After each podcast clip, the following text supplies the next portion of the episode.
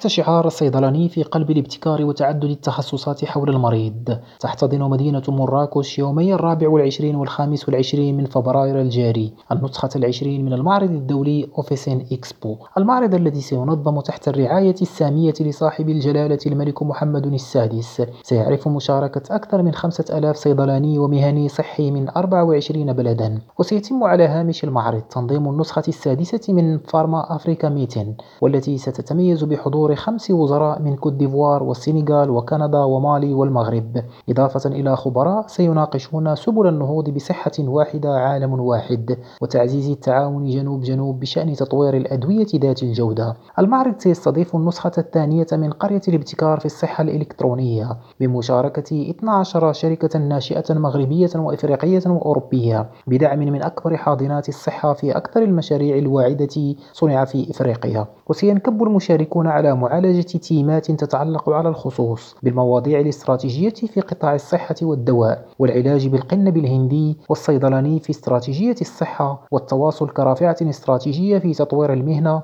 وأخبار مبتكرة حول علاج السمنة. محمد أعزيز ريم راديو مراكش.